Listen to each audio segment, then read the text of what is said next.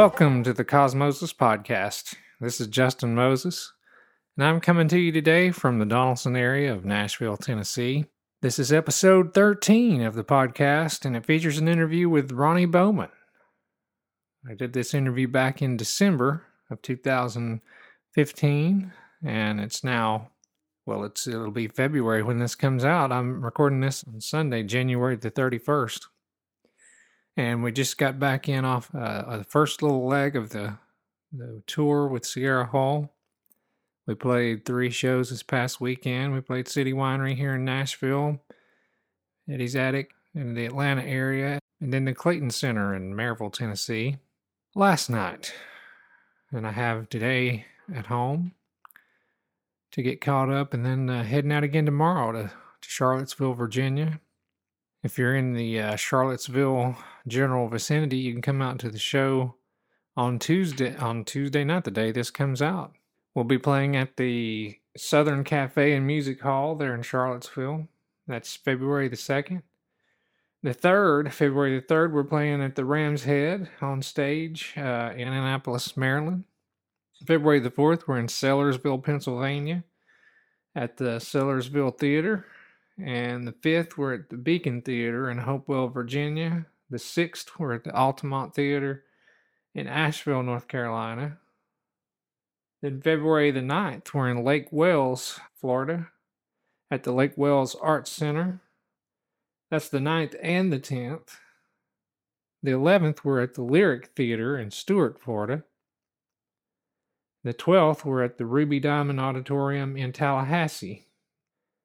And you can see uh, a lot more of the tour dates at, right now at sierrahull.com slash tour. And very soon I'll be getting all those dates up on justinmoses.com slash schedule. But be sure to come out and see us when we uh, are in your area. And of course, Sierra's Weighted Mind record was released last Friday, so if you've not already heard it, give it a, a listen too. Check it out. Hey, and make sure and tune in to the next podcast as well. I have um, Mac Wiseman as my guest, and that was a fun interview to to do, and I think you're really going to enjoy that. I've been listening back to some of it and try to put it together a little bit, but um, look forward to everybody getting a chance to hear that. That's next time on the show. I do want to say thanks to those of you who have taken the time to write and uh, give some feedback on the show. You can always do that. Send me a message to Justin at justinmoses.com. I've gotten some uh, some interesting questions, and I'm uh, going to probably devote an episode soon just to answering your questions. So keep sending them in. If you've got anything you'd like for me to address on the show or interviews that you'd like to hear on the show, go ahead and, and send me those. I'm interested to hear what you got to say. And today's not going to be a long intro. I'm going to get right into the interview soon, but I did want to talk about today's guest a little bit before I get right into it. Ronnie Bowman is someone that uh, I've admired his work for a long time. He uh, he's a multi-time IBMA Male Vocalist of the Year. I've been following his singing uh, ever since his days in the Lonesome River Band, which we talk about in the interview. Now, if you're not already a fan of Ronnie's, uh, do definitely want you to, in addition to the the Band of Ruhks, the band he's in now, I want you to check out his uh, solo records, starting with Cold Virginia Night, and then uh, The Man I'm Trying to Be, third release was starting over and then it's getting better all the time. All four of those records are just phenomenal and they have a who's who list of uh, musicians and uh, and singers on there with him in addition to his um, great singing and playing and uh, and songwriting. Uh, all those records were really influential on me if you've not heard Midwestern Town song off of his Man I'm Trying to Be record, you need to hear that. Uh, you need to hear the uh, the intro to that record done by Ron Block, Love for an Angel. That's one of the the most uh, copied and jammed songs from that record that uh, there's people just love that intro. It's a great banjo kickoff if you're into that kind of thing. Uh, the intro to the title track of the Starting Over record with uh, Tim Stafford doing it on the guitar. That's also a very memorable song intro. Anyway, I can sit here and uh, point to uh, all kinds of things that I like about Ronnie's records. He has Del McCoury on his uh, first record, Cold Virginia Night, singing with him on I'm Nowhere Bound. It's just a lot of great material and uh, great performances, so I, I would recommend you checking them out. Let's get right into it. And uh, I think you're going to enjoy this interview with Ronnie Bowman. Hey, Ronnie. Uh, thanks for being on the podcast today. How are you doing? I'm doing good, Justin. And how about yourself today? Doing real good. Well, uh, congratulations on your podcast. I hear it's going really good. And um, hello to uh, all the people who's listening in. Yeah, you never know. Like, uh, there could be a lot of people listening immediately. There could be people listening weeks, months down the road. You just never know with these sorts of things. You That's never the know. cool, cool thing about it. It is cool. So, uh, what's on your agenda these days? Well, um, getting real excited uh, about the uh, my songwriting. I've had a had a few cuts lately. Uh, I got a song. Actually, I got three songs on the new Chris Stapleton Traveler album, which was really really cool. Songs that uh, I had written with Chris, you know, a while back. Also, uh, now uh, uh, a song that I wrote with Chris Stapleton and Barry Bales is a song called "Nobody to Blame." Is Chris's uh, current single right now. So, anybody out there listening to this podcast, call your local radio station and ask for that song. Yeah, well, Chris uh, just won. He just took home all kinds of awards. I know the, uh, everything he was nominated for at the CMAs. He just he took him home. It was he got male vocalist and new artist and album of the year and and I was real happy about you know all of his uh, accolades that night. And uh, nobody deserves them any more than he does.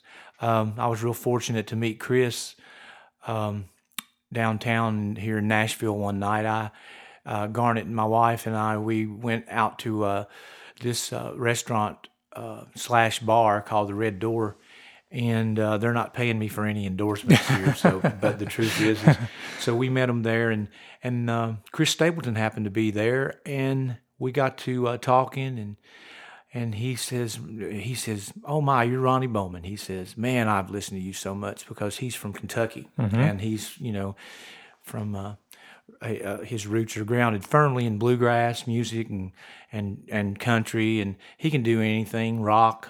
Just I I tell him sometimes I'm joking with him, you know, Chris. If I didn't love you so much, man, I'd have to hate you because anybody that talented, it's just it's he's a pleasure to be around. And anyway, so talking about going back to uh, that that album, uh, I was fortunate enough to have three songs that I co-wrote with Chris on that Traveler album, and and it it took home the uh, the CMA album of the year, and I hear that uh, he's up for about four Grammys, which is the Grammys are coming up here very soon, and Yep. so we're looking forward to seeing how that goes for him. Big stuff. Yeah. You notice how I'm kind of deferring, you know, everything about me to someone else because enough about you. Let's talk about me. right, right. Well, let's uh, circle back around to songwriting here in just a little bit, but let's talk for uh, a few minutes about uh, the the Band of Ruhks, which is the band you're currently in and currently traveling around with. Yeah, Band of Ruhks. Uh, Kenny Smith, uh, Don Rigsby, myself, and uh, Justin. You played a big part in that, and you still do at times. Uh, we just we enjoy having um, someone like you coming in and playing whatever we need the, the, the fiddle or the dobro or you played banjo with us and uh, and uh, right now our our current banjo player who who joined on full time with us is his name is John Meyer. He's a he's a young feller. Uh, now that's all relative to how old oneself is, but uh, anyway, he's a, he's a nice young man. He plays really good solid solid banjo and and probably has some of the best hair I've ever seen in bluegrass. I I know some people said that they have the best hair in bluegrass. I I used to have some pretty good hair in bluegrass, but uh, you know. I, I'm I'm passing that title down to whoever wants that one. John's the next guy in line, I guess. Yeah, he, yeah. And so we, uh, you and you know how it is. You've been out with us, and you know we've uh, kind of got our own sound now compared to where we were when the three of us were members of the Lonesome River Band. uh, we've all went out and done solo projects and done many things. Kenny, of course, you know him, Kenny and Amanda Smith band, and then Don Rigsby. He's done all sorts of things with uh, from teaching college to uh, you know doing documentaries and and you know singing with Ralph Stanley and you know I, I went on and you know put a band together called the Committee and went out and played some bluegrass shows and some of my solo records and uh, been down here in Nashville, Tennessee, writing songs now for probably since 2001. I came down in 2001, so yeah, shoot, it's almost 2016. Mm-hmm. So I'm coming up on my 15 years down here doing that songwriting thing, and the uh, so we we recorded the record up at Scott Vestal's place, and you know, of course, we've had some you know, some uh, guest banjo stars like yourself uh, that's come in and played. And Scott was definitely one of those. And we've had Ron Stewart, uh, Jason Burleson, um, Rob McCoury. Uh-huh. Um, I hope I'm not leaving anyone out, but uh, um, anyway, Kevin Haney played that. Uh, Kevin Haney, yeah. yes, Ke- yeah, Kevin Haney. He came and filled in for us some too, and and so we've been lucky because when we started, we really didn't know who we wanted on the banjo. I mean, because you know, it, it's not just about playing the banjo; it's about personality. It's right. about being able to travel. Um, you know, there's a there's a certain way that you, you know you have to you know uh, to act. You know, and when you're around people, and I mean, you don't want to take someone you know, to to a show and they jump out of the bus or something there and take off running around crazy with the banjo playing around, they'll either get arrested or we'll get fired. but no, that, but, but on a serious note, yeah, we um, we've been very fortunate to have that, and so we went in up at Scott's and we started the album and. You know, we really didn't know what we were going to do other than we knew that the songs we were going to play, you know, we kind of had an idea what what you know, we knew what we sounded like together. And that was a good thing, but it was also a bad thing as in the sense that we kind of when we got back together, we sounded like we did when we quit. Mm-hmm. You know, a lot like the you know three of the four members of the Lonesome River Band, excluding Sammy Shelor. But so we we had to uh, go back and you know, re-record some tracks and just cut some of them completely out because we sounded too much like ourselves, for lack of a better word. Uh, but we sounded uh, we sounded like things that we'd already done, and, and we didn't want to just go back and just sound like we did, you know, the 10, 15 years before when we left. So right, well, there's already a, a band called the Lonesome River Band that's still playing, and um, I, you know, I'm sure yeah, it's they, important they, to establish you, yeah. a separate identity. Yeah, so we will, we we just wanted to sound different and uh, create something that we could be proud of and would enjoy making. And so that basically come down to the to you know which it always does, picking songs. And so we chose songs that kind of we weren't necessarily the most comfortable with when we started trying to learn how to play them mm-hmm. but over a period you know of the recording process you know we became it kind of like became part of us and those songs led us to the next song. And and we also put some you know songs that on there like here comes a broken heart again written by shawn lane and barry bales which is really reminiscent of the lrb and you know because we didn't want to get so far outside the box of right. of that that people would go you know who are these guys mm-hmm.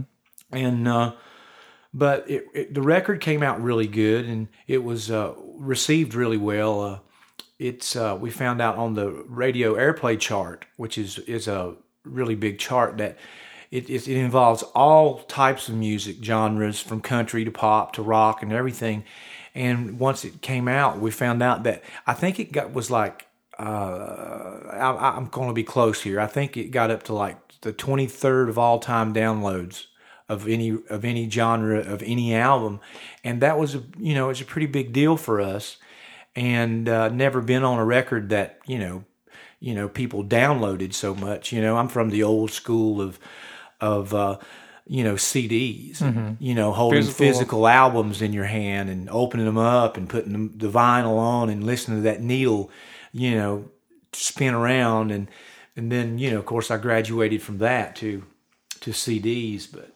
this download thing's a whole different thing, whole ball game for me.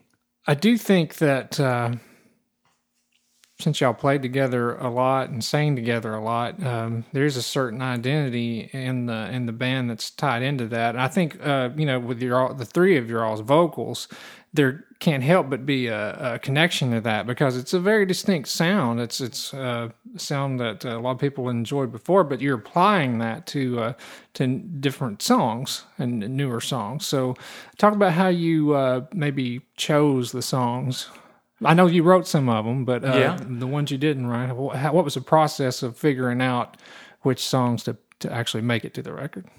Well, I guess the difference would be for me listening before.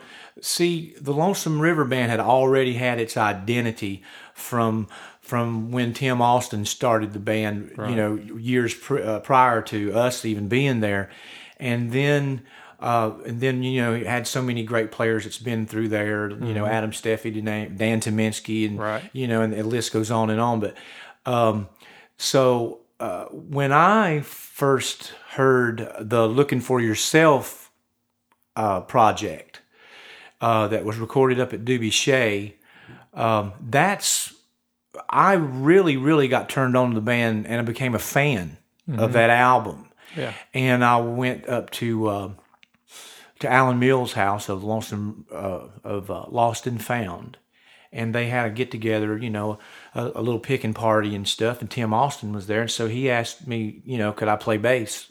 And uh, would I be interested in being in the Lonesome River Band? And of course, I could play bass, and uh, I felt like I could sing a little bit but I uh, didn't really know how difficult playing the bass and singing is. if it's not something that it, it's natural for some people, yeah. like John Cowan, he does it and he does it fantastic, you know. Right. But I had to, I had to learn, you know, how to do that. Mm-hmm. But now getting back. Oh, I was just asking how you chose, the, chose song. the, song. Yeah. yeah. And I had to go off on everything else. No, okay. that's good. We, we want to get to that too, though. Yeah. Uh, yeah, but choosing the songs um, same process. Just we just we knew we wanted to sound different, but we didn't know exactly what that meant to us at the time.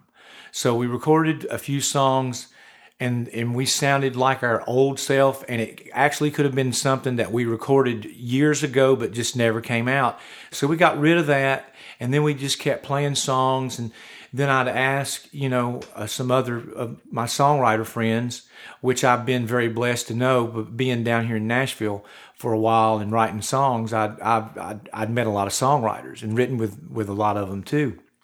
So we just started playing songs, and if we went in and we p- played it a little bit and it jailed, you know, we put the track down and and uh, and the good thing about doing that record is it was all recorded you know, live. I mean, no, there were overdubs, mm-hmm. you know, surely, but like to, when we were tracking, you know, we put the track down and we kept playing the track till we found till the track felt good, right. you know, and then right. if we needed to fix a few things or add some harmonies or something, we started doing that.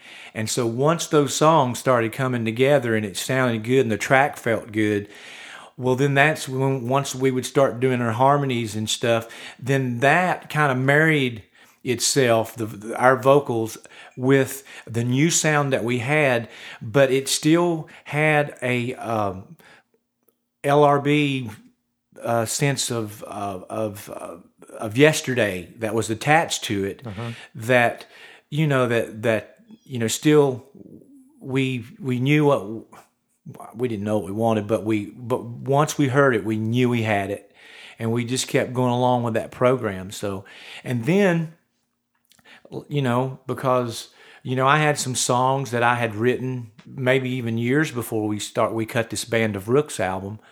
Um, I played them for you know Kenny and Don and and you know and and then you know Amanda she listened to him and my wife Garnet listened to him and and they gave us some of their opinions And you know, I think you have to listen to opinions. Yeah. You know, and I don't think that. I think you need you need to take them, uh, you know, with a grain of salt because a lot of times they can make things better. Sometimes they make things worse.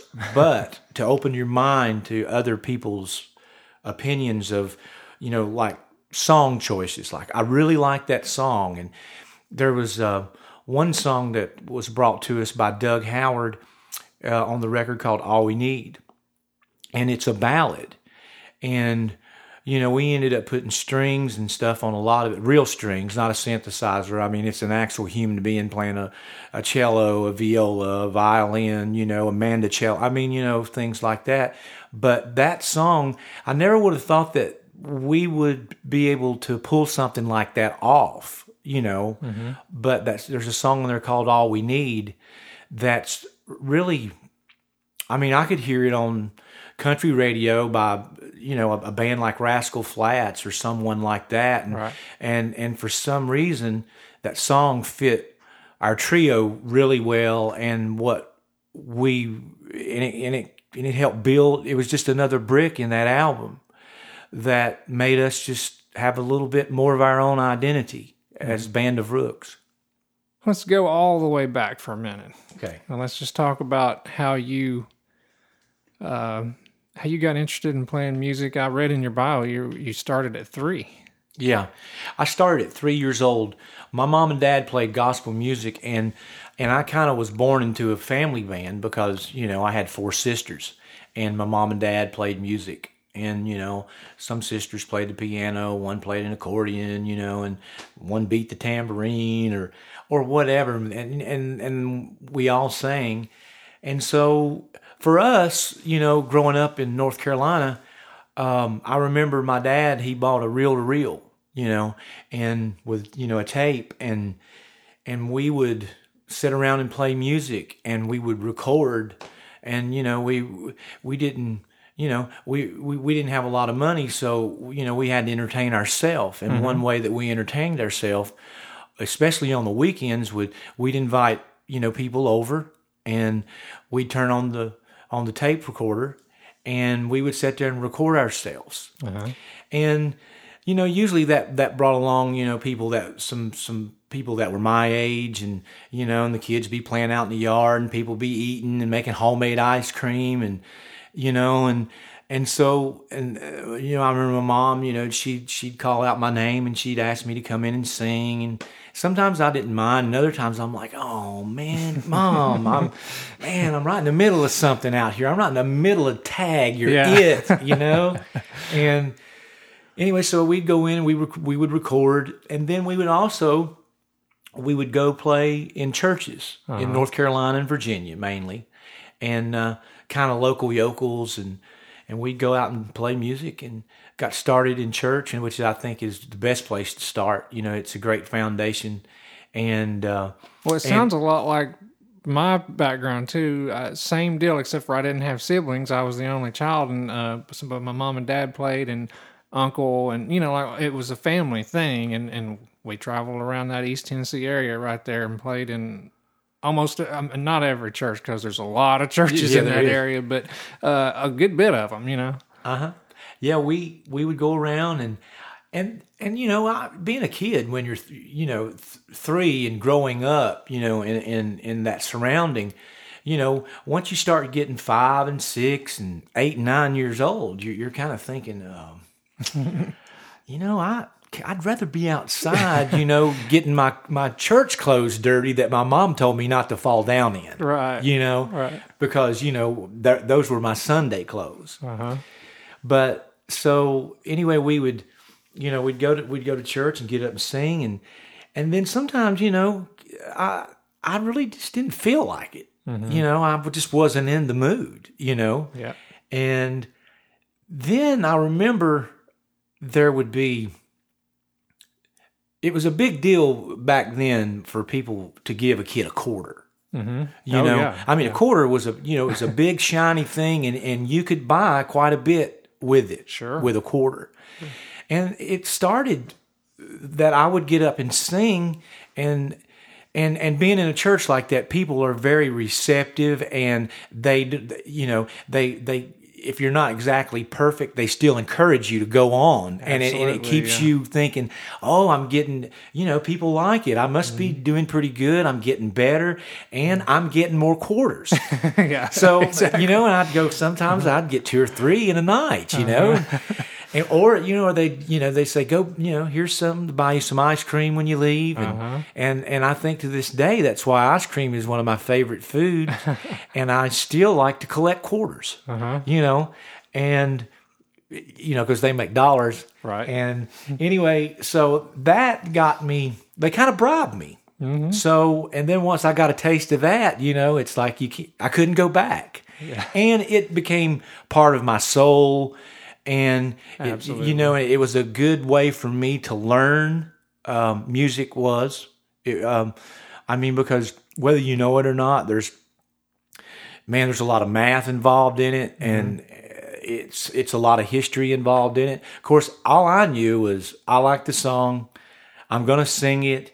And it was really fun singing with your siblings because no matter what, even if your harmonies aren't exactly the, the you know you know the perfect way to sing harmonies, mm-hmm. you kind of work it out and it works for you. Yeah. And and you make this sound that nobody else sounds like. And right. and I remember hearing when they would come in, my family and, and and they would come in with the harmonies. It was like, wow, this sounds big. You know, this is really something. You yeah. know, and it, and it and, you know and it moves you inside and you feel something and you know and there's this there's a great spirit about when that happens when something moves you and you can feel that even today i would rather go out and and play not a, a more of an imperfect show with this this nice feel and spirit that's real mm-hmm. that that moves me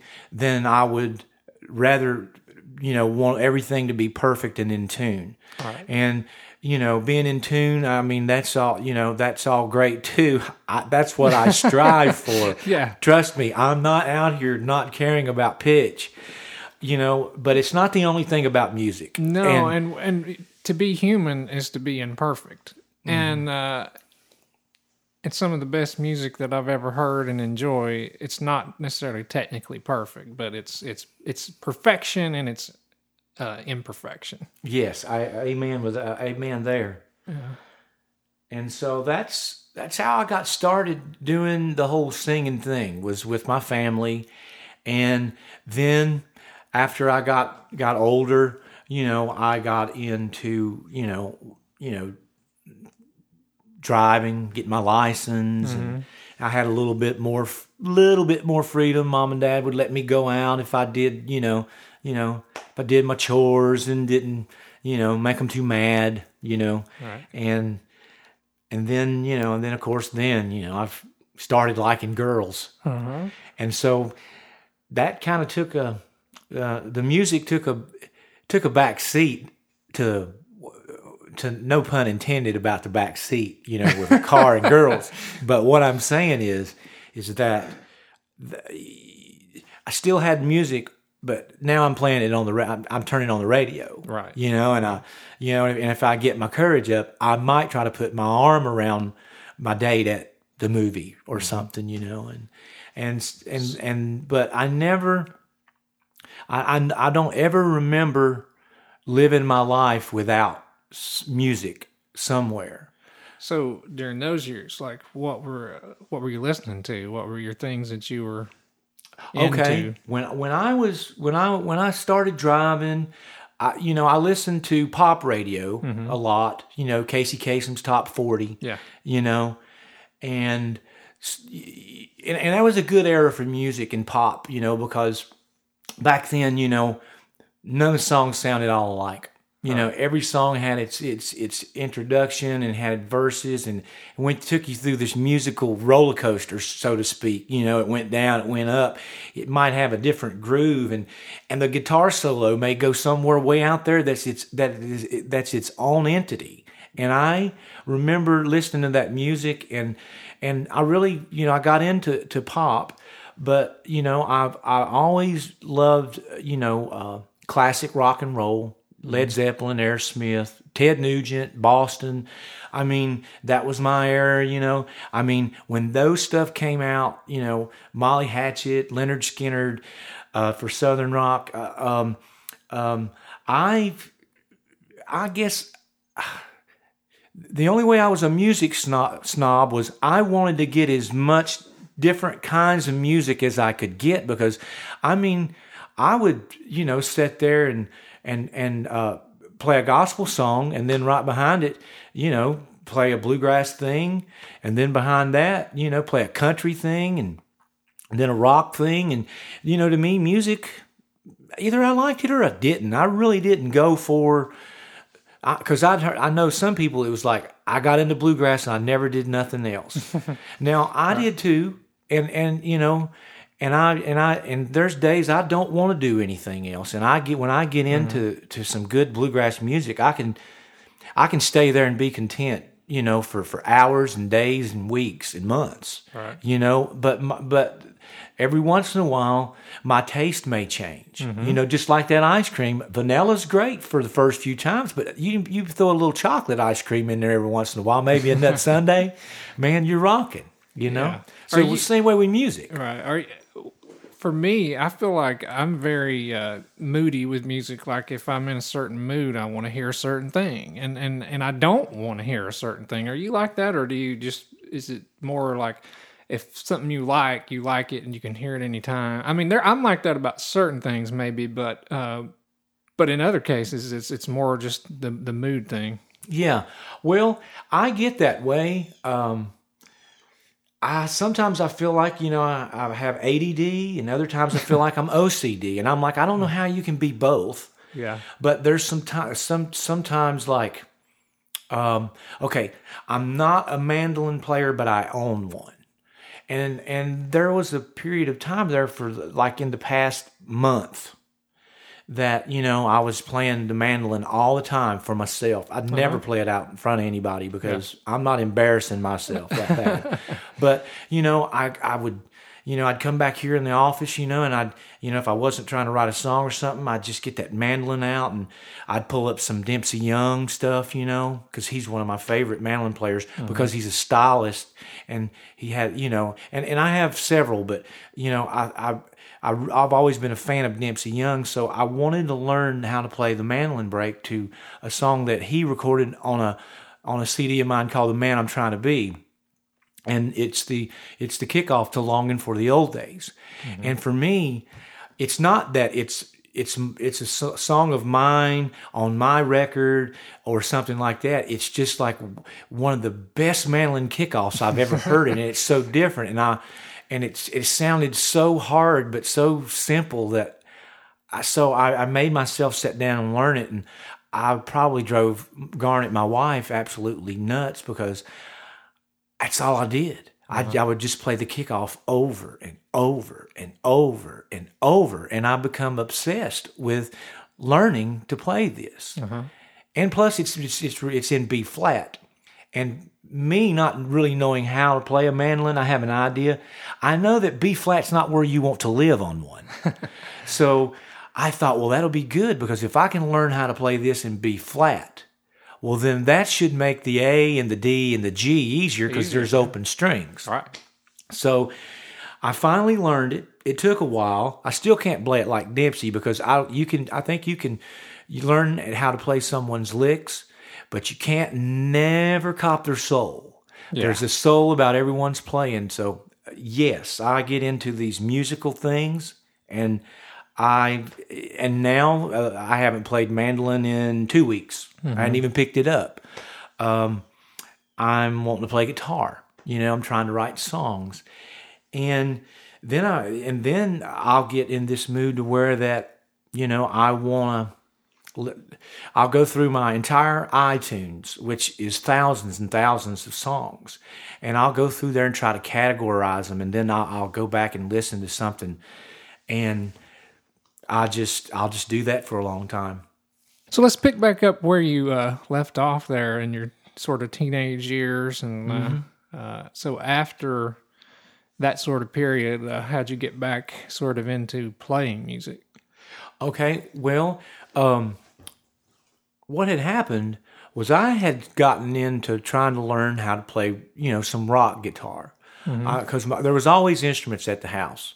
Now, you know, mom and dad they wanted me. They, they were avid churchgoers, and they wanted me to play some gospel music. you know, and then every mm-hmm. once in a while, you know, I'd get the guitar if one of them wasn't around, you know, and I'd play down, down, down, down, down, you know, yeah. and, or something, you know, like that. Try to learn "Stairway to Heaven" by right, Led Zeppelin, right. or mm-hmm. you know, something.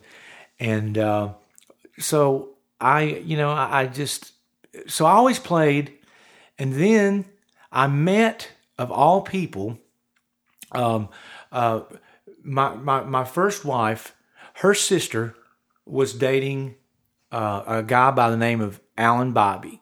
Mm-hmm. And at that time, you know, uh, you know, when I first met him, they said he was a mandolin player. I really didn't know anything about him. Right. But I'd met him, and I, you know, he, you know, and he liked sports, and I like sports, and you know, he played music, and I played music, and so we got a connection there, and he had brought me. Um, he had made me some cassettes, you know, because that was the new thing, cassettes. Mm-hmm. Some of y'all out there may not know what that is, but it's this tape that spins around this little square thing. Uh-huh. Anyway, I he had gave me a cassette of it was the uh, the Rounder J.D. Crowe in the New South. Um, he'd given me the uh, Boone Creek one way track.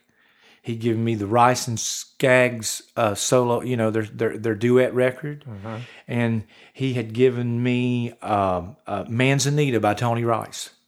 And that right there forever changed my world mm-hmm. because I had this little Datsun B210 with a sunroof and it had a cassette player with a Sparkomatic power booster.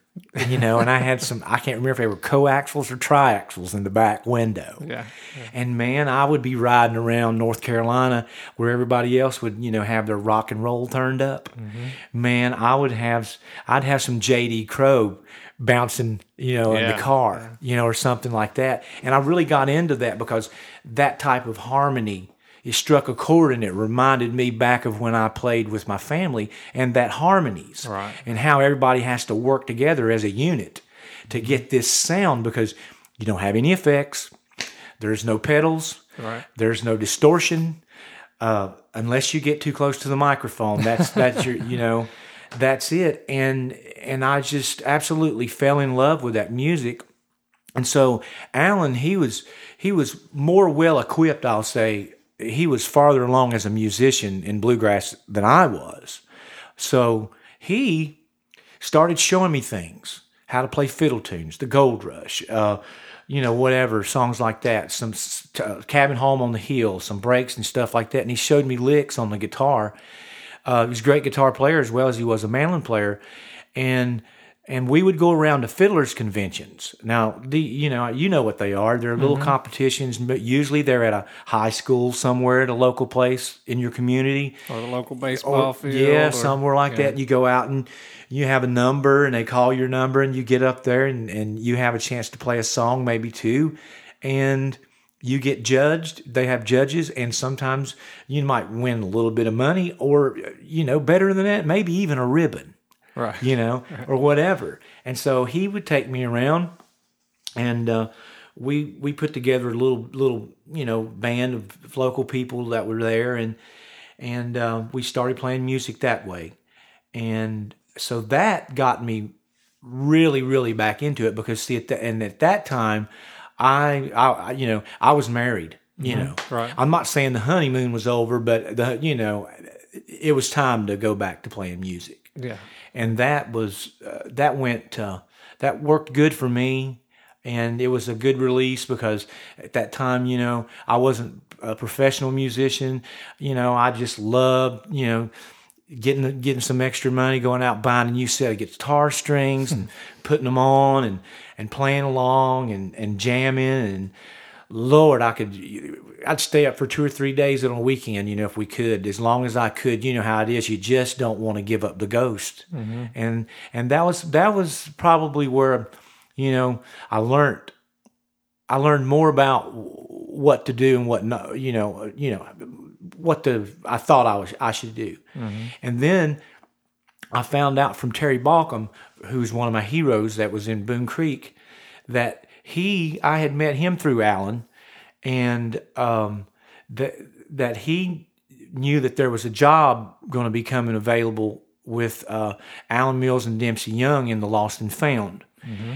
You know, I found out that that they had a an opening for a guitar player mm-hmm. and lead singer, and so I remember I, I I sent them a tape and I got a call back, and they were, you know, so I got the job with the Lost and Found, and that's when I started playing it, you know, professionally, semi-professionally anyway, as much as I could, you know, and uh, that, and and after that, I pretty much, I knew that's what I wanted to do forever. Yeah, you know, I, I, I there was no doubt about it. I didn't mind hard work. I mean, you know, our family farmed and my dad, you know, painted houses and fixed cars, you know, jack of all trades and, you know, learned a little bit about a lot. And, uh, but I did learn enough to know that, you know, that, you know, the Lord gave me a talent to make music and it was a whole lot easier than digging a ditch. Absolutely. All right. Well, you uh, started to talk about earlier. Let's uh, get back into the joining the Lonesome River Band and how that that opportunity came about. Okay. At um, well, I had left the, the, the Lost and Found. I was a sideman there, and uh, you know, and you know, bluegrass music. You now it's like this great big. It's caught on. It's this this great music and everybody's just now finding out what it is and they think man this stuff is the it is so cool. But you know in the wintertime there wasn't a lot of jobs. Yeah. so you had to you had to find something else you know to to make a living. And i was married and had two two daughters.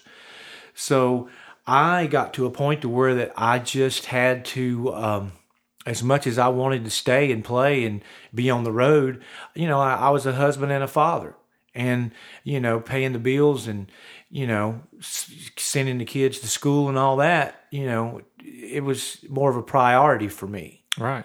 And right. that was because i didn't really want to miss those years of them growing up and and doing that. So i'd gotten out of it for a while and, and then you know my kids are growing and and then I, you know, I went up to a, a, a picking party up at Allen Mills' house, and there was Tim Austin, Mm-hmm. And he had heard me sing, and I was actually singing. They had a you know a little stage set up there, and I was I got to pick with the great Gene Parker and you know different people, and we were jamming and and he says, "Would you be interested in maybe uh, coming singing with us and?" and uh, maybe playing some bass. Mm-hmm. He says, "Can you play bass?" I said, "Well, that was my first instrument. Um, I, am definitely interested." And so he gave me um, he gave me a tape of some songs that they had done live, a live show, and he gave me a copy of uh, the Lonesome River Band's "Looking for Yourself," mm-hmm. and I took that home and listened to that, and I thought, man, now this I love this. I love this. It, it sounds young. Yeah. And they were the same age as I. You mm-hmm. know, we were all real close to the same age. Right. So I, I, I, I let him know immediately that I was interested. And then, so I remember going up to uh, Ferrum, Virginia, and Tim Austin and Dan Tyminski coming out. And here I am, I'm getting ready to play with them. And I think it was just the day before or something like that, they had made a call to Sammy Shelor to find out if he would be interested in, in playing banjo. Mm-hmm. So Sammy and I, we show up and, we started playing it, and it, it clicked pretty good, I thought. And evidently they thought that it did too because, you know, years later and albums recorded, uh, we had a pretty successful run at it. Yeah. Well, that's one of the most influential bands of that period, I think, was that uh, that combination, you and Dan Tyminski, Sammy Shelor, and Tim Austin. Well, it was it was it was fun for me and and um, but but the f- funny thing about it was at first I Tim Austin's play, he played bass and I played guitar on the live shows because gosh, I mean for me playing bass and singing was like patting my head and rubbing my belly or maybe it's vice versa, one of the two, but Yeah. anyway, uh, and then finally uh, as the shows went on, then I would start playing half the bass and he would play half. And then finally I got up enough courage to, you know, to go like, okay, I'm ready. Let's strap this thing on right here, man. We're going on stage and I'm going to take my licks. You know, I'm, if it's, and I did. I mean, because I, I, I, I, I would ask myself, am I ever, ever going to get through a show where I don't mess up on this bass? and you know what's funny about that? To this day, I still ask myself the same question. but yeah, that but that band for me, it was. Um, I I didn't know while we were doing the music the impact that you know people mm-hmm. that's came up and told me and later in life how much impacted their life. Yeah. and i didn't know that. To me you know i was just enjoying playing with you friends and and recording music and you know and playing songs and writing them. And man it was just man it was just the best time in the world. And and I'm so thankful that I got to be a part a part of that and to create something that you know so far has has lasted. Let's let's keep talking about that particular band for a couple uh, a couple more questions. Uh, so, what was the recording process like for that band? You know, the carrying the tradition and uh, Oh, oh, okay. Well, what- fortunately, what's what's uh, the next album? Oh, well, Old Country Town. Old Country Town and uh, and carrying the tradition. Yeah, so we yeah, the first one that I was had the privilege of being on was uh, carrying the tradition. Um, and I remember, you know, I like the fact that everyone had something and everyone had a talent and everyone was involved in some sense or manner. And fortunately for the band, uh, Tim Austin actually owned and opened a recording studio. So we had a place to record up in around Roanoke in a little place called Ferrum, Virginia, which is a little college town. So we so I moved from North Carolina up there to be close to the band and move the family up and we would we were in the studio all the time. We just became studio rats and we just you know, we were always trying to make things up, and I remember we would we would rehearse with click tracks, which I did. I, it was unheard of. I'm like, mm-hmm. you know, it's like playing with a drummer that never speeds up and never slows down, and it taught us a lot about timing. You Absolutely. know, and and I I would suggest that anybody that wants to play music, if you can find a metronome or something, all the time, pull it out and play with a metronome or a click track, a you know a loop or something, and it will definitely improve your timing. And we did that a lot. And so after that, the as far as the recording process went, um, you know, uh, like I was telling you, like Tim gave me some songs, and we all brought in some songs, and and then I would take my songs home and I would play them for my daughters, and they were, you know, that you know, preteens, so they were very honest. yeah, Uh, if they liked a song or they didn't like a song, they didn't care either way. They're just going to tell dad the truth, Yeah. you know. And so they they picked out you know quite a few songs on that carrying the tradition, like Hobo Blues, for example. They just fell in love with that. They go, Dad, y'all got to do that. And Yeah. there are a couple other things, but so we we would we- we'd go in and and um, and and we built the tracks. Yeah. You know, back then, you know that was it was different. It was a different way of going about it, you know. Instead So of everybody standing around mics, and which is that's that's that's great. There's nothing wrong with either way. because there's different. You know, there's a lot of different ways to get into the you know the end but, product. Yeah, but Tim, you know, he would, you know, he'd pull out the tape and wrap it around the machine, and and then you know we'd find a speed that we liked the song to be, you know, find you know to set a groove, you know, because you you know just you know a few beats per per per minute. A little bit faster or slower can make or break a song. I mean, just Totally. a little too fast or a little too slow can ruin a song. Yeah. So we got to found that right speed, and once we got the speed we liked, well then everybody else, you know, would you know we'd go in and cut the scratch vocal, you know, you scratch, you know, guitar or or whatever, you know, we deemed the most important thing to put down next, and and we built those tracks, and it took, and we took a lot of time, mm-hmm. a lot of painstaking time, and you know, it was, you know, looking back, it, it worked well for us because I think we learned a lot about the recording process because we took a lot of time to yeah. do it, you know. A lot of times you can tell, like that, that album obviously so good, you can tell that there's been a lot of time and care put into it. And I think that's a good thing. People sometimes ought to do that more. I mean, I know there's there's merit to uh, a more live feel or a more like let's get in there and do it, but there's also merit into taking care in each part. Yeah, I mean, music. What's right about it? What's wrong about it? Yeah, I mean, that's a question for the ages for me mm-hmm. because what I might like about music, someone else might like. You know, someone might be strong into lyrics. Some may be strong into grooves. Yeah. Some may be strong into different rhythm patterns or, and stuff like that. It's it's like if it feels good to my ear, I'm I, I don't I don't really care how the recording process went down mm-hmm. as long as it went down and they got it on tape yeah. or hard drive now or whatever, but mm-hmm. they, they captured it. Right. Because, you know, not all records are, are, you, you know, if I've been fortunate a few times to go in and get something right off the bat for mm-hmm. first take. Yeah. But that's not the norm. Right. You know, I mean, I just didn't pick up a guitar or whatever and start singing and walk into a studio and sound like Elvis. I don't know anybody that does. Yeah. I mean, even before you get to the studio, your preparation you've done so much work, or you should have. Should have. You yeah. should have done a whole lot of work before you ever got there. Mm-hmm. Because once you get there, whatever goes on the mic, that's what you're going to come out of there with. Here's another good question about that. Those those records in particular. Did you all practice those songs a bunch beforehand, or were they new songs that you took in and kind of uh, put together in the studio?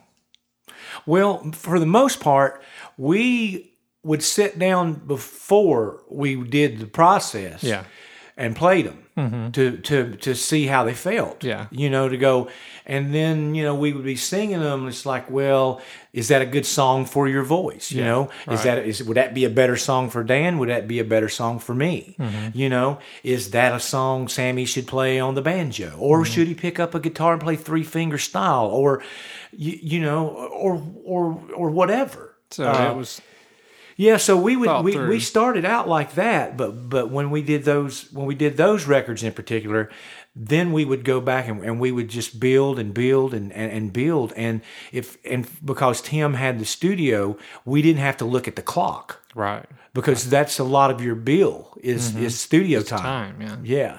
And and at the time you couldn't record in your living room much. You had right. to go to a recording studio and you you needed a good engineer, and Tim was really good at that. And mm-hmm. uh, Sammy was also, and Dan. You know, I was probably the the least you know likely to engineer a record.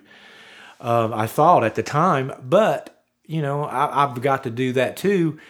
But I would have never been able to have done that had I not been with the Lonesome River Band carrying the tradition in Old Country Town. You know, because mm-hmm. that, and then after and it was wild because I, I learned a lot and decided that I was going to do an album called Cold Virginia Night in the middle of those two records. Mm-hmm. And it was the craziest thing in the world because when they started the Bluegrass Unlimited chart, that was the first, well, carrying, uh, carrying the tradition was, I think it, uh, I, I, somebody can fact check this, I could be wrong, but I think it was the very first number one album. Mm-hmm.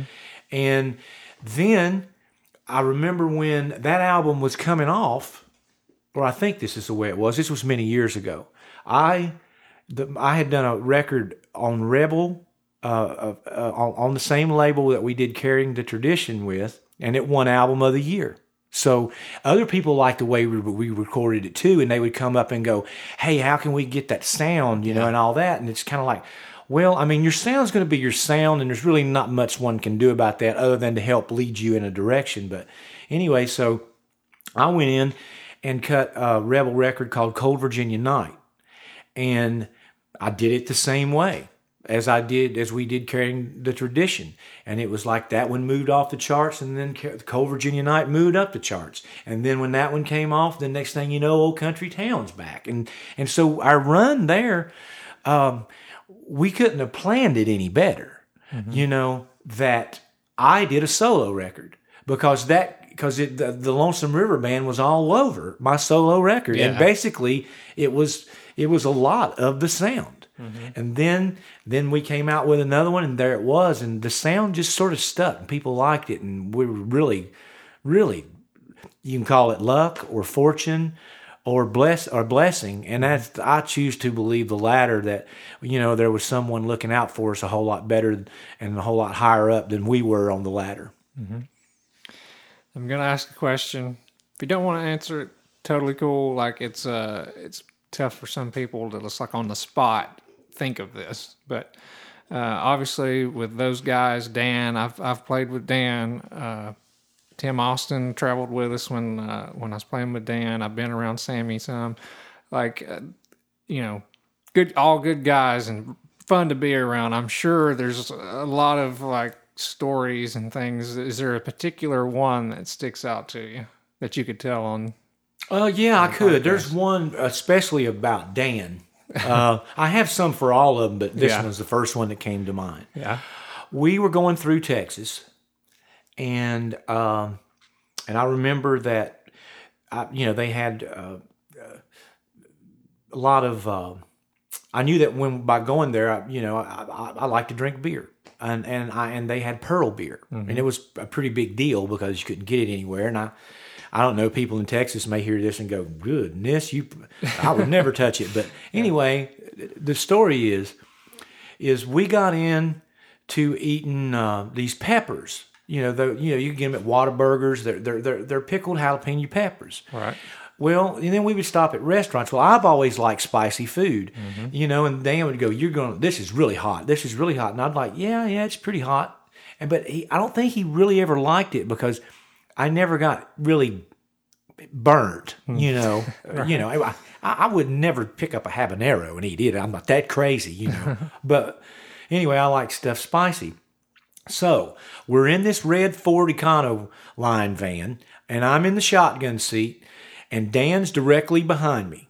Anybody that's ever been in one those 16 passenger vans, you know exactly where he is and where I'm at. And so he came up, he's like, I tell you what, you I'll match you pepper for pepper.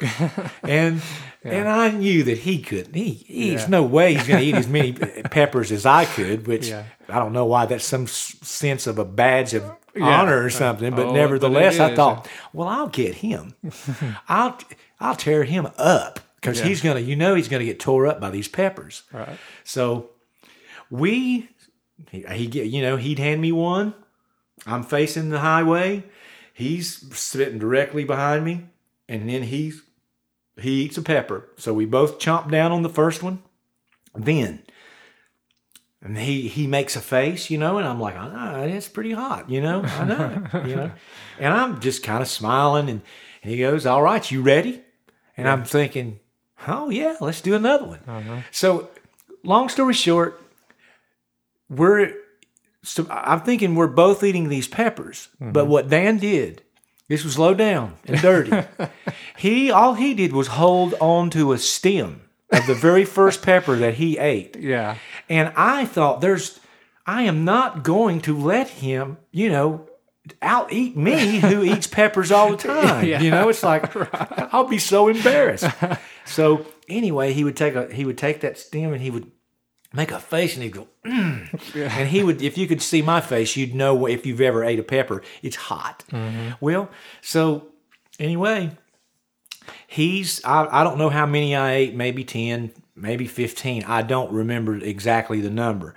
I do remember that I, I had to have the, them pull off the road and take me somewhere because I felt like that that I was going to die inside. I was I was hurting so bad yeah. from this. And then found out and and Dan actually took a picture of the of him holding the one stem Yeah. of a jalapeno, Uh-huh. and then so anyway, he played a trick on me. So every time he was just using that stem. He and- never and he ate like the was- same yeah. one. He only ate one, and I ate all the rest of them. And he thought that was just the funniest thing. but I did get him back. But the second part of that story, how I got him back, I really can't tell this on the radio. Okay. Okay. All right. Fair enough. Fair enough. All right. Well, let's talk about songwriting. Uh, I know we took a while there, but um, well, you after you know, I kind of uh, leaving the Lonesome River Band, moved to Nashville, like you said, and uh, got into co-writing. Uh, how many? Do you know how many songs you've written over the years?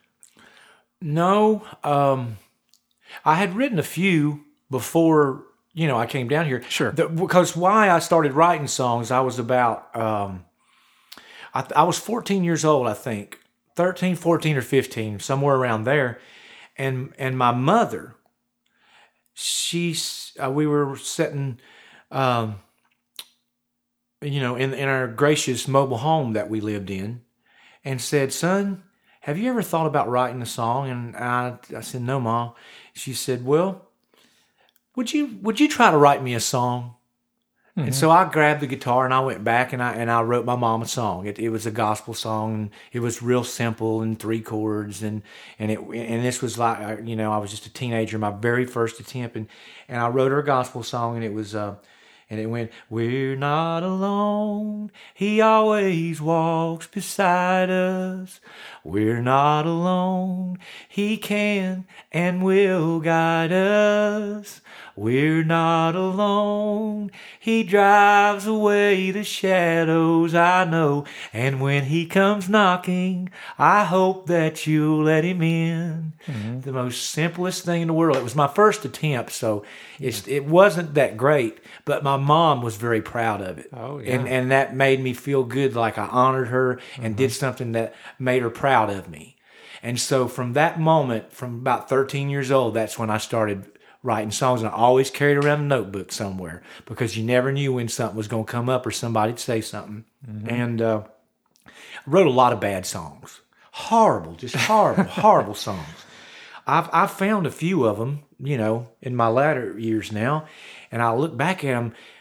But what I do love about those songs is I, I saw where I have grown, and and I do that still today. I've I, I look back at songs, and and if I could go back and rewrite them, I would. But you can't go back and un- unscramble eggs. Right. right. So I, you know, you, I just kept moving on and moving on and moving on. But my mom got me into writing songs, and um, so um, wrote a few songs, bluegrass songs, played them for the LRB. We cut a few of them, um, and then um, time goes by.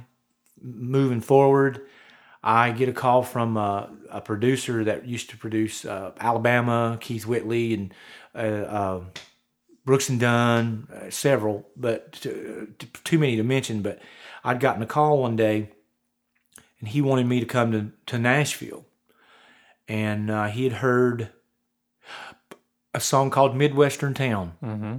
on uh, his boat down here on the Cumberland in Nashville. And um, they didn't, uh, I don't know if he turned in, tuned in a little late, but he told me that he, it took him a little while to find me because he didn't hear the, uh, the name Right. of who it was. He, he didn't know who it was. So he had, he found that out and, you know, he gave me a call and wanted to know would I'd be interested in coming to Nashville and hanging out and you know going in the studio and maybe trying to write a few songs and go in and record them. And so so then I got to be around I'm not going to say better songwriters, but a but a whole different class of songwriters and a whole lot more songwriters. Right. You know because the town's full of them and, and filled with great great songwriters. Right. And they're all here in one place. And so he, you know, I came down here in uh, 2001 and I got a, a, a publishing deal, a writer deal over at Sony uh, ATV Tree Music Publishing here in Nashville on Music Row. And um, wrote a lot of songs with Don and uh, diff- just a lot of different songwriters here. Dean Dillon, um, uh, Shucks, John Scott Sherrill. Uh, anyway, you could probably if these guys, you know, they they they taught me a lot, and I was willing to learn as much as I could, you know, and, and I knew that I was the rookie.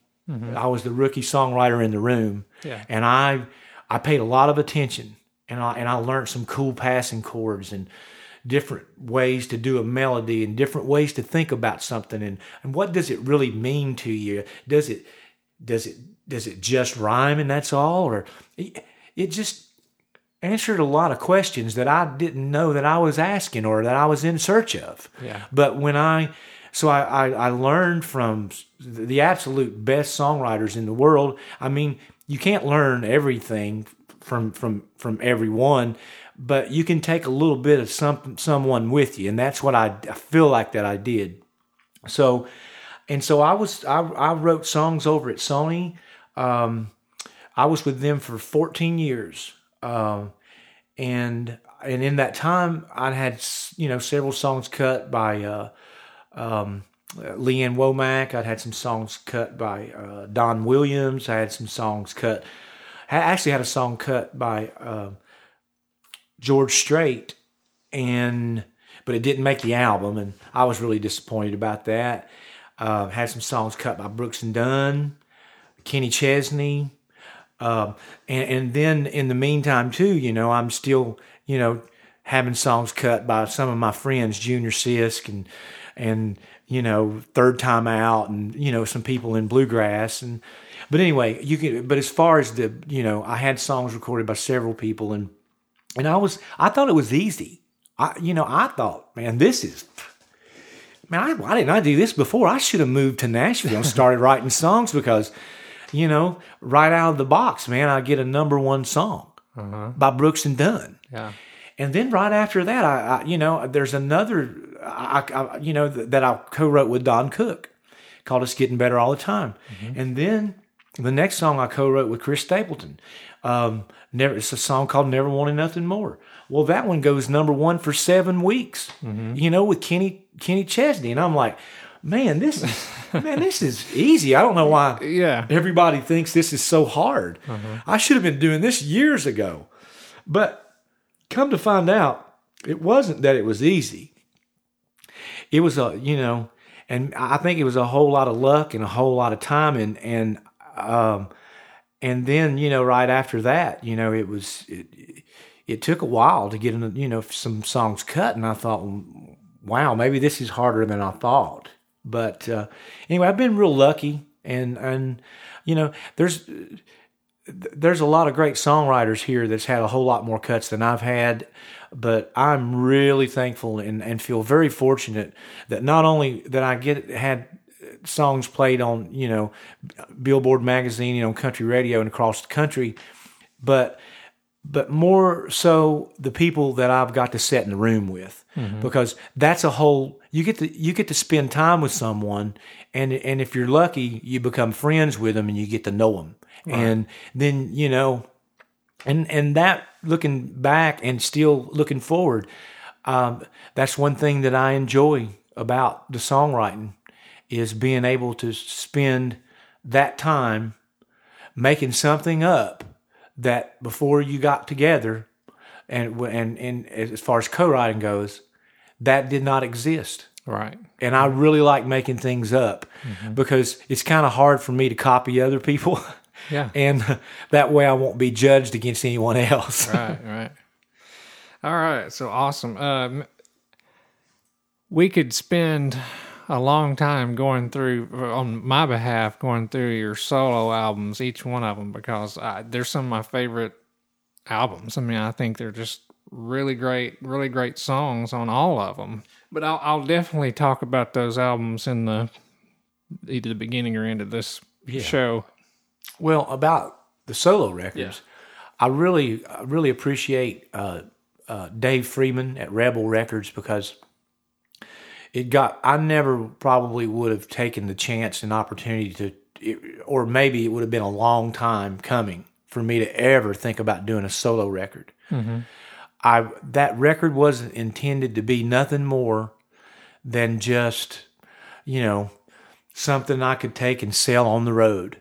I didn't even know it would be on a record label. And I mm-hmm. talked to Dave Freeman and you know, and he he gave he gave the money up for me to get that record recorded and really I was fortunate enough to on that very first one to get to do a song that I wrote and got Del McCoury to sing it with me. That was, that's one of my favorites and and that whole record I got to record with, you know, Alison Krauss and Tony Rice and the some the Lonesome River Band and you know Don Rigsby. Um, I, I, there's just a lot of musicians on there. Barry Bales actually came and put the bass on it for me, which he, gosh, he really helped me a lot. And and just it was just it was just a dream to be able to to to have that happen. And like I said, all I wanted to do is just have a little project to sell. And little did I know that you know that the awards would come along. It was album of the year. I got to be I was I, I got to be male vocalist of the year because of that album. The the the song actually got to be song of the year. Cold Virginia Night. Uh, it was nominated for several more, but I lost out.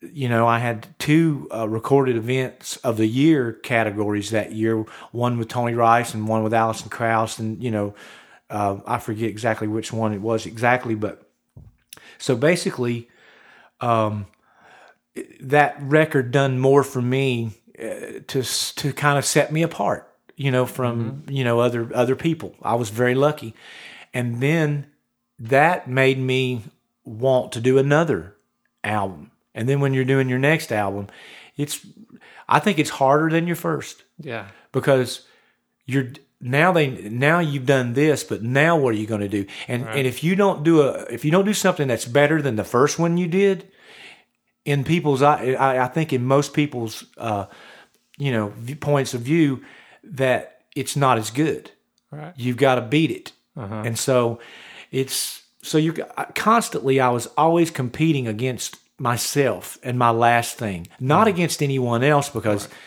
I can't do what everybody else does. Everybody's good at what they do, and mm-hmm. I and I I try to take the things that I'm good at on my records and make them my strong points.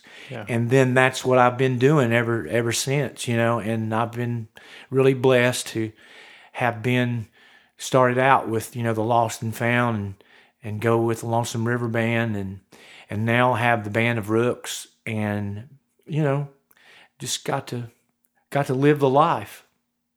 Yeah. Let me ask about one one of those in particular. Uh-huh. Um, what's the what's the name of the one with Crazy Train and uh, oh, uh, uh, it's getting better mountain. all the time. It's getting better. So on the it's getting better all the time and record in, in particular, I want to point out to a song like The Mountain, Crazy Train. Some of these songs, like um, my question would be, musically, there's so much in those songs that support the song itself were a lot of those things your ideas, or were you just kind of letting everybody play and do what they do, or did you have a lot of the the idea, ideas in particular about uh, oh, on this we need to have this happen? Well, I'll I'll, I'll start out by saying this: um, the songs themselves, "The Mountain" that I co-wrote with Tom Shepard, um, it was just a good day for a song. Yeah, and "Crazy Train." Was written in an RV um, with uh, Steve Thomas and and Robbie Melton, and I remember with with the mountain that um, when, when uh, I started playing it for you know the guys that was in my band. Mm-hmm. Um, they they they commented that that was a good song. Yeah. You know, and I thought, well, I like it, you know, but yeah. you know, I appreciate that.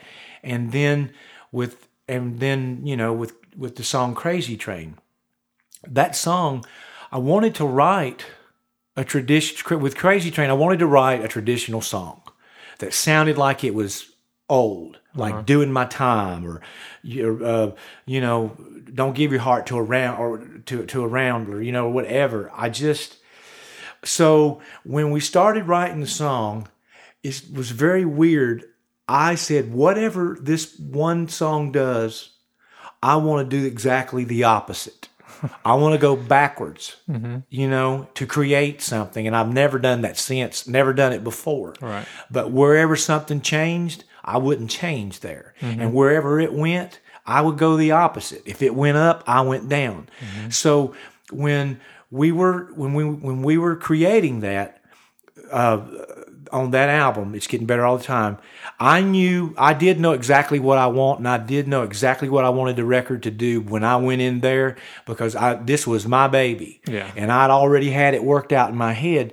And I remember uh, we went in and recorded, and I probably probably you know I, I don't guess I made anybody too uncomfortable, but I knew what I wanted, and I would sit in the floor you know, because we started out with not a click track, but with uh, with a mandolin chop, mm-hmm. and we got a chop, a, a chop that was just in a good groove, and and then we just looped it.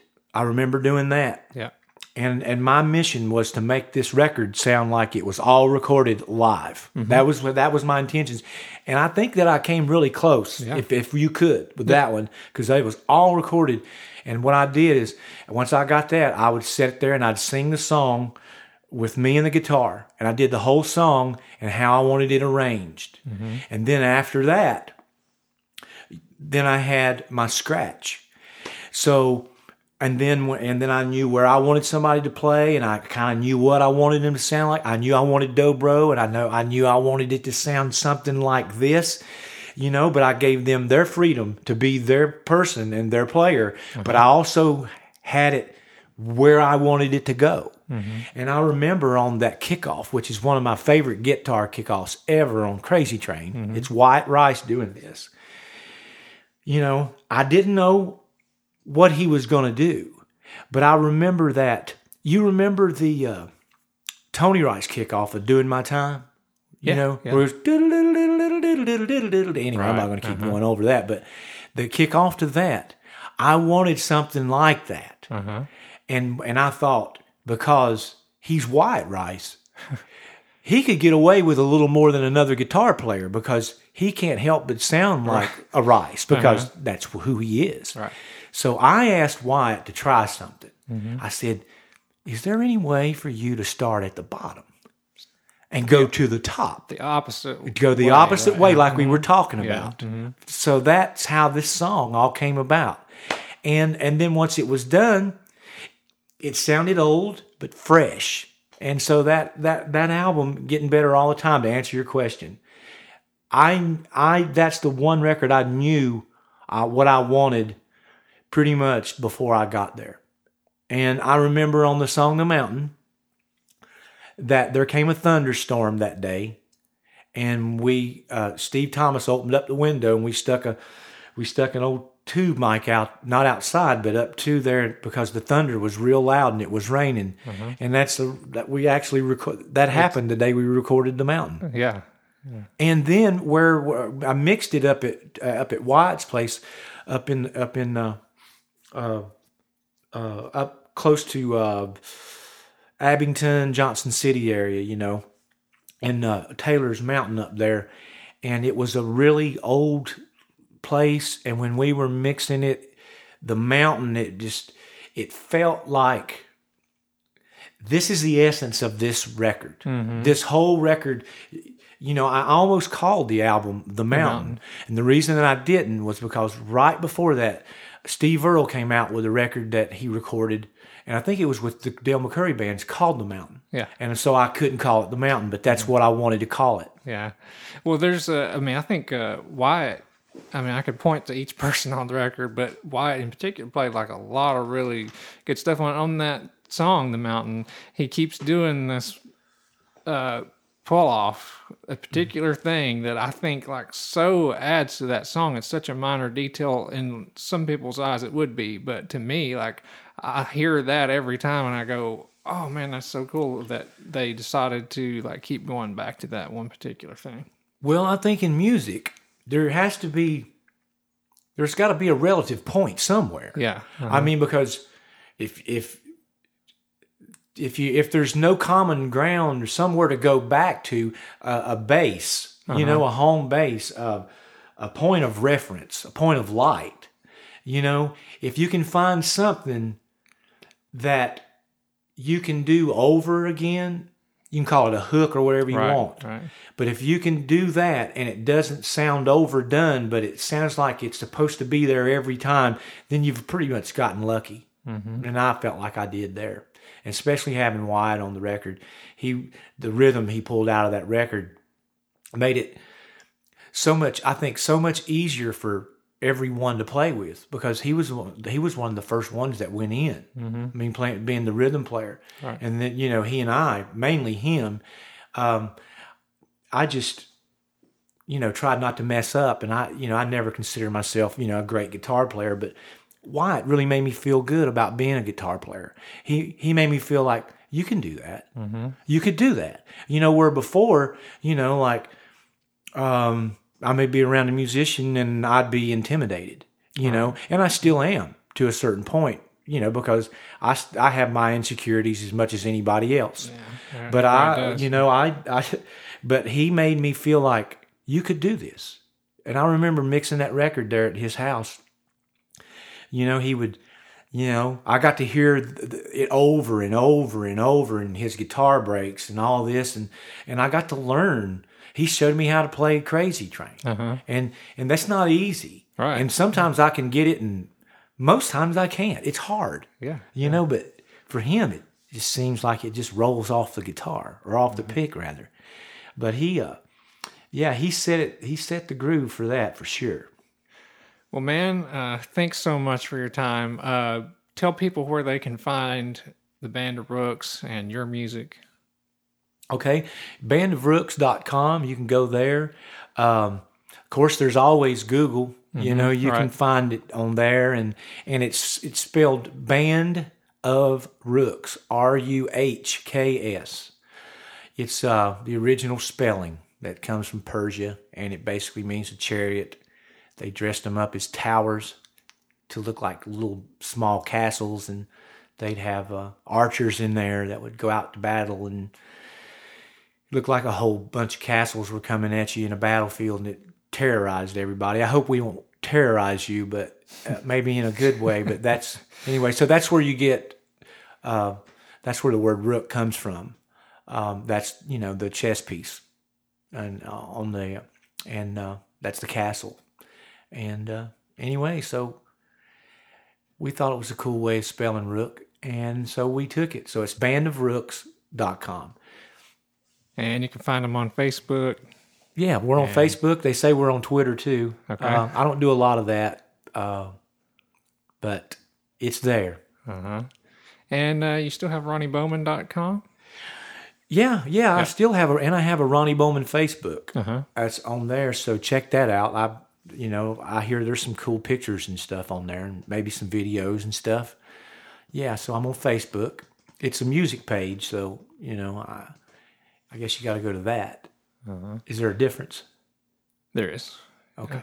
And uh, and so you can check out the the schedule and, and go see the Band of Ruhks somewhere next year, 2016. Yeah, Or this year by the time it comes out. So yeah. Come see us. All right.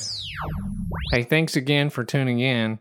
And be sure to come back for the next episode with Mac Wiseman and continue to to to listen to each episode and you can subscribe on iTunes and you can have them uh, automatically delivered to the device of your choosing. So, thanks a lot and I'll see you next time.